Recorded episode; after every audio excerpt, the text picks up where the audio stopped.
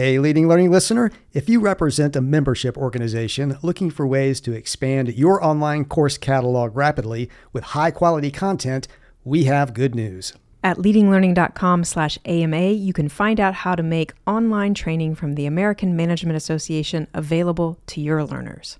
Through a partnership between AMA and Tagoras, the parent company of Leading Learning, you can give your learners access to more than 70 e-learning modules covering essential business topics ranging from leading and innovating to managing projects effectively to working in hybrid teams. For details on how to grow your catalog with courses from a true global leader in management training, visit leadinglearning.com/AMA. If you're a leader or an aspiring leader in the business of lifelong learning, you're in the right place. I'm Celisa Steele. And I'm Jeff Cobb, and this is the Leading Learning Podcast.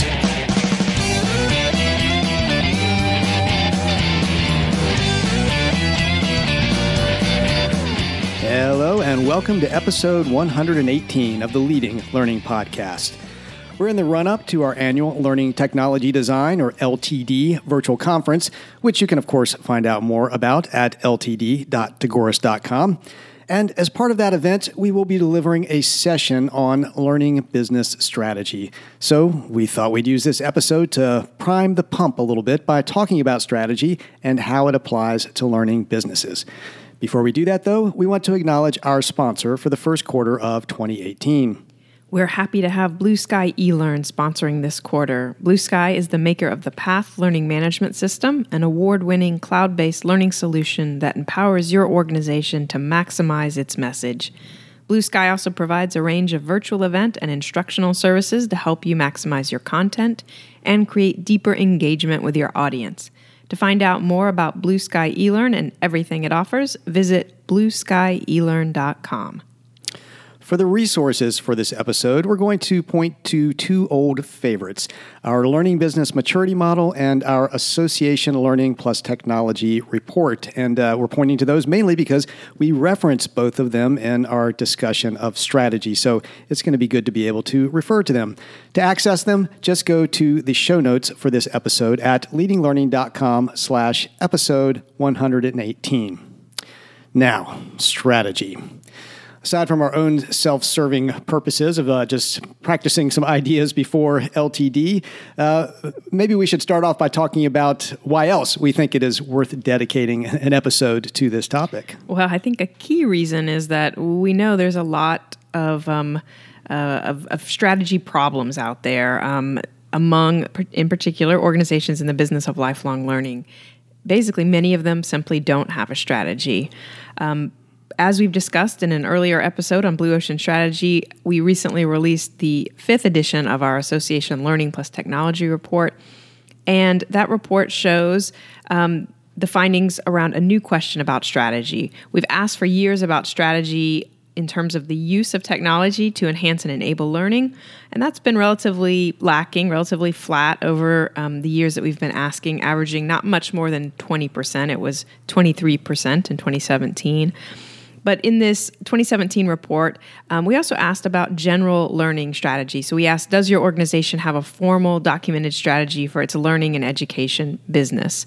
And the percentage for that was better. 37.7% of respondents said that they do have a formal documented strategy for their learning and education business. So that does sound better, but it's still quite low given the importance of strategy. By the way, you can get to all of that data, the entire Association Learning plus Technology report, by going to the show notes at leadinglearning.com/episode 118. And we'll also be sure to link to that Blue Ocean Strategy episode that I mentioned in the show notes as well. And now that data, of course, is for trade and professional associations. They were the focus of that report. And certainly, you know, big focus for them. Education is usually a part of the mission of those organizations, so you would certainly want to have a strategy if that is in fact part of your mission.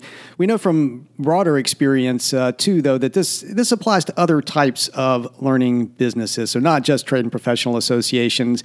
You know, a lot of learning businesses either don't have a strategy or they don't have a particularly good strategy. They have bad strategy, which we'll talk about here in a little bit as well.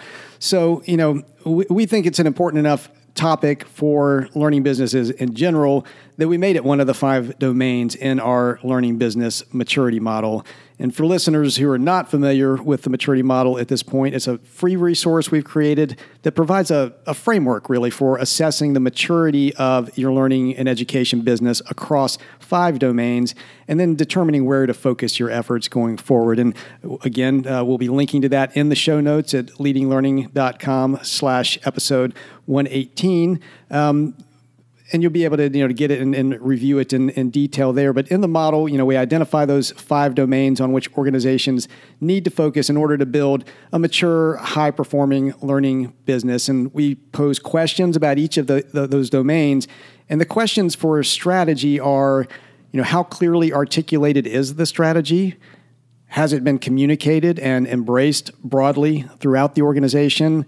And are clear metrics established and tracked? And does the organization adjust strategy based on the data captured?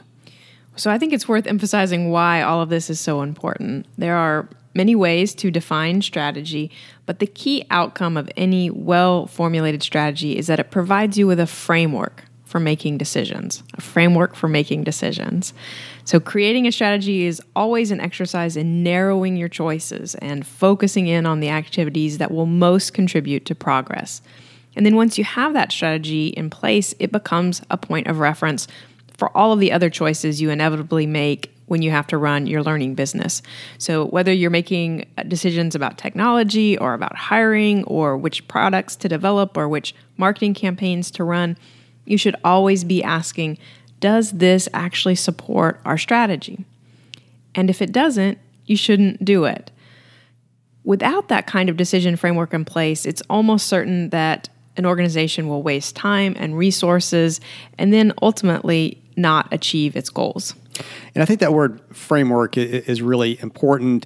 And it points to how we prefer to define strategy, namely that we think of a good strategy as consisting of really 3 components that form that sort of framework that you just referenced there, Celisa. And those components are a diagnosis, a guiding policy, and a set of coherent actions. These are really the core of any strategy. And we'll say, these are terms that we want to be clear about up front that came from Richard Rumelt. And Rumelt is a business professor at UCLA, and he's really one of the most clear and cogent thinkers in the area of strategy that we've encountered.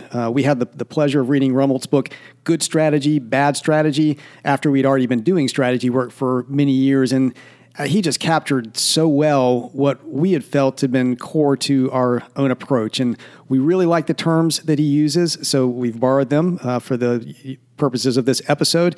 And we definitely recommend his book, Good Strategy, Bad Strategy. We'll be sure to link to that in the show notes as well. But maybe we should take a minute just to define at the high level each of those terms that we just talked about: diagnosis, guiding policy, coherent actions, and then work them through an example to help make them a little more concrete. That sounds good. And so as you said, there are 3 components: diagnosis, guiding policy, and coherent action. So a diagnosis involves gathering critical information about your current situation, identifying the key challenges represented by the situation, and identifying the most compelling opportunities that would result from tackling one or more of those key challenges. Your guiding policy is your general approach to overcoming the challenges that you've identified and your general approach for making significant progress towards realizing that overcoming of the challenge. So put another way, a guiding policy describes your path or your trajectory for how to achieve what we've characterized as the desired future state. And a critical part of a good policy is that it reflects some sort of advantage or strength that your organization has that will appeal to your audience and that it's going to be very hard for others to copy. And then finally, coherent action. Coherent actions are the set of major coordinated steps that you're going to take to support the guiding policy. They don't describe every action you're going to take, so we're not talking about getting down into the nitty-gritty, into the details, into tactics, but they do indicate your major initial actions, and they indicate the general categories of action that are going to be important going forward. So those are the terms: diagnosis, guiding policy, coherent actions.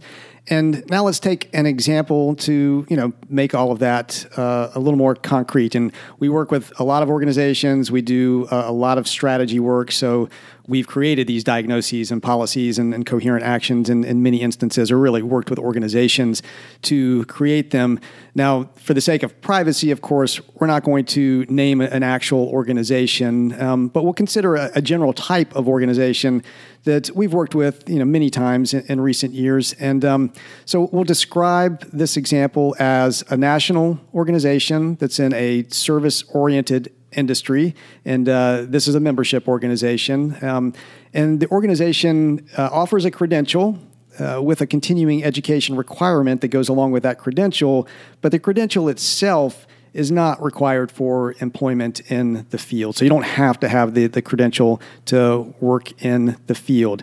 And so, what you want to do with a diagnosis when you're working with an organization like this, working with your own organization, is you just fundamentally want to get at what's going on here. That's another way that Rumelt puts it is, what's really going on, and truly understanding it, trying to get rid of assumptions, look at the core facts that you can gather about the situation. And we won't give you every fact here, but definitely note some of the really key ones that were part of the diagnosis for this particular organization. So first of all, there's a lot of disruption in this particular field, in this particular industry, mostly because of technology. So a lot of jobs being replaced by technology, or really changed fundamentally by technology, but also a rise in outsourcing and offshoring of traditional jobs in the industry. And as a result, there was really a whole new employer segment and a whole new employee segment within this industry. And there was something of a perception that the industry, at least as it was traditionally understood, was in a bit of a state of decline. There was some wage stagnation for the traditional employees in the industry. So again, very disrupted sort of environment. And then within this environment, declining annual conference attendance. And I'm assuming some of the things I'm saying at this point are resonating with listeners. A lot of people have experienced disruption in their field. A lot of people are seeing declines in conference attendance. This organization had tried e-learning and was getting some receptivity to it, but overall the revenue was still pretty modest. And the revenue related to their credentialing products was also kind of flat at this point. As I noted earlier, the credential was not required, and there was also the sense that maybe there wasn't as high a level of just awareness and general value perception among potential candidates, and then also among employers, because often employers really are the pull-through for a credential. If employers value it, then it's going to be valued by the candidates. There's also some sense that, maybe the credential wasn't properly structured, that, everyone doesn't necessarily need a full credential, and those who do may not want to earn it all at once.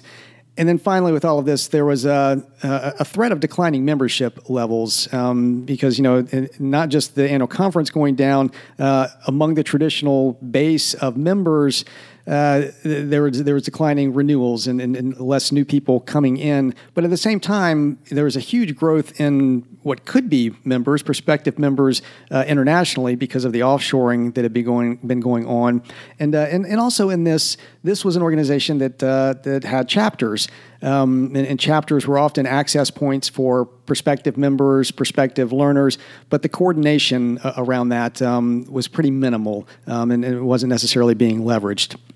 So that those are sort of the facts of the situation, trying to get at what's going on here. But then, to really dig into that and come at, what are the core challenges here? Because that's what the strategy is going to have to address. And there are a lot of different things going on here. So, you have to spend some time discussing, spend some time, really batting ideas around and get at what really seemed to be the fundamental challenges. And in this case, what we felt were the key challenges were, just a declining value perception.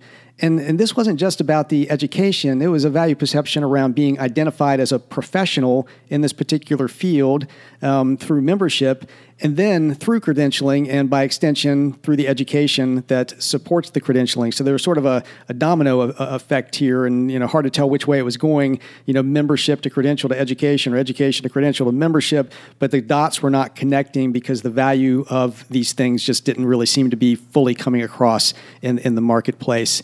And then the second key challenge was really increasing access to education for what had become what traditionally been a pretty widely distributed audience, but now is even more widely distributed because of the international expansion of the workforce. And it's also an economically challenged workforce, partly because of the wage stagnation that had been happening domestically, but then also because in most of those outsourcing situations, you have lower income levels, lower ability to pay for things. So even if the value could be increased, that value perception could be increased, which was certainly something to aim for. That was still going to be an issue that the organization needed to address. And I'll notice kind of an aside here that, in this case, it was pretty easy to see that the value perception was a major issue, at least as an outsider coming in. That was easy to see, and not just for education and the profession, but for the profession as a whole.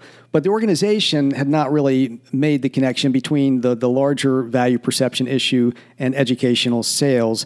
And, we've had many other cases where there really was a similar value perception challenge like this, but it was harder to see. So I think it's, it's something always to be looking for is an organization. What is the value perception of your education, of your credentialing? Because that's going to drive demand. And this is where using tools like interviews and well-designed survey questions can be very valuable. It's often easy to see the superficial challenges and maybe go after those. But you really need to get at the key challenge or challenges that if those are addressed, if those are overcome, you're going to have the most impact on the future success of the business. So again, in this case, a declining value perception and some issues around really getting access to the education that was available. So the core strategic question then was going to be, what's the most effective, impactful approach to addressing those challenges? And so this is where you get to the guiding policy. What is the guiding policy going to be? And in this case, there were two elements to the guiding policy to address those two challenges, really. And again, you try to get this down to a very focused statement that it's going to be easy to make decisions around. As you were saying earlier, Celisa, you're trying to arrive at a framework for decision making here. So you whatever you come up with in terms of the guiding policy, when you reference it, it needs to basically tell you pretty much what to do when you're trying to make any decision. So major guiding policy was to align with large employer needs and value perception, and doing this with the understanding that if you can effectively address those needs, it's going to benefit members by raising the perceived value of the education and credentialing initiative. So this is trying to get at that value challenge and coming at it not so much by going through members, but by going through employers to figure out what they value that already exists that the organization is doing and what could increase the value and the awareness of the value. So really focusing in on relationships with those large employers. And then the second one, very specific around just minimizing the amount of travel required for all forms of education, because travel was a major expense factor. They have people distributed all over the United States, but then internationally, most of these people really can't travel, both from an economic standpoint in terms of direct cost, but then time away from work as well, big issue. So in whatever they're developing, they really need to look at the amount of travel as a key yardstick they're using in developing whatever they're going to develop going forward. So those were the two guiding policies: aligning with employer needs, minimizing travel required for all forms of education. This is online and off. And so the next part of that core, we've had the diagnosis, we've had the guiding policy, now to look at coherent actions. A lot of things this organization could do, but there were definitely some that needed to be focused in on right away for some high impact.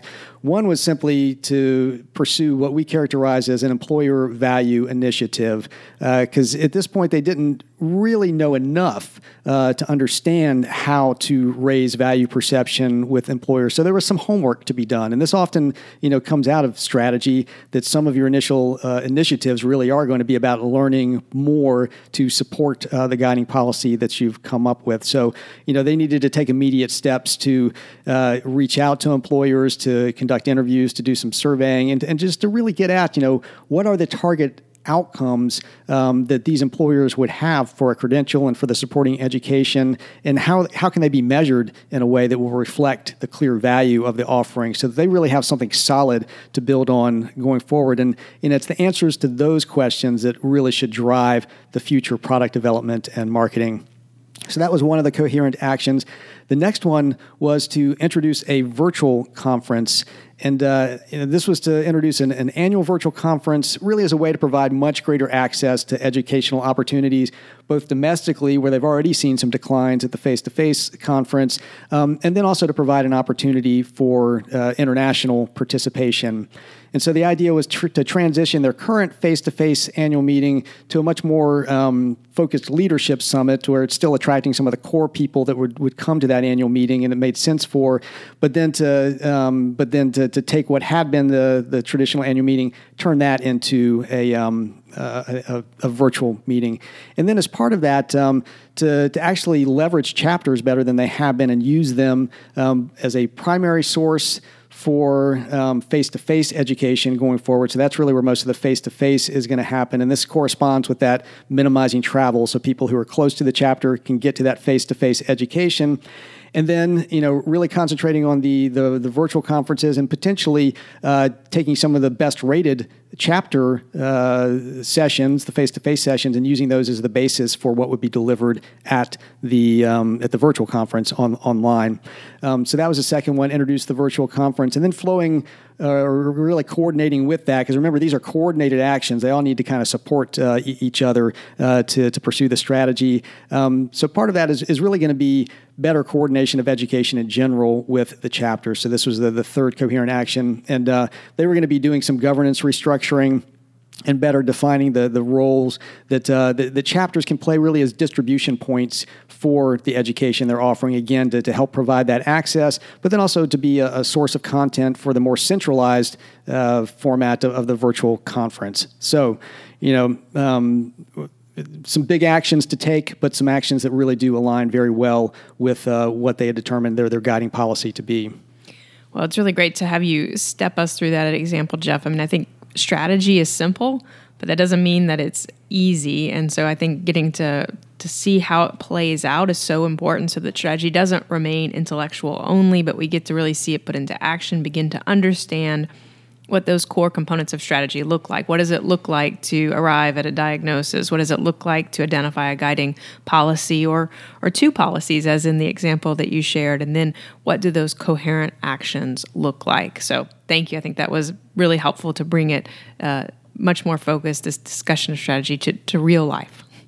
Well, and you know, one point I'll add to that before we start winding up here is that you know, very often when you come up with a strategy and you're able to look at what you've come up with, or, you know, down the road when you're able to look at what a company did, you know, or an organization did that was brilliant, you know, from a strategy standpoint, it usually does look pretty simple. It's kind of like, you know, it's one of those duh moments, like, you know, aha moment, better way to put it, I guess.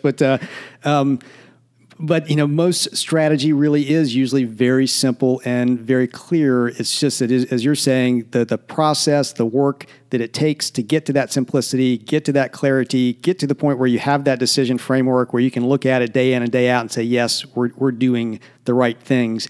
Now, it doesn't mean that, you know, you've always arrived at the best guiding policy. You know, they're usually different options for what your guiding policy could be. And you're going to have to pick one, you know, when it comes down to it. And you'll probably never know if it was the best one. You'll only know if it was a good one eventually. But that's why you spend the time in diagnosis to make sure you really do understand what's going on. You spend the time to really get to what are those fundamental challenges where we're really going to be able to have an impact. And then when you've got a guiding policy that aligns to that, it's going to be positive for the organization. Even if it's not the absolute best strategy, you still know it's going to be a solid one that you can, you know, put the organization behind and march forward. So that's kind of our rundown on strategy and how we tend to approach it. And of course, if you want to go deeper with us, we certainly do welcome you at Learning Technology Design 2018, where we will be delivering a session on it, but also be available in the forums there to answer questions. We'll probably be doing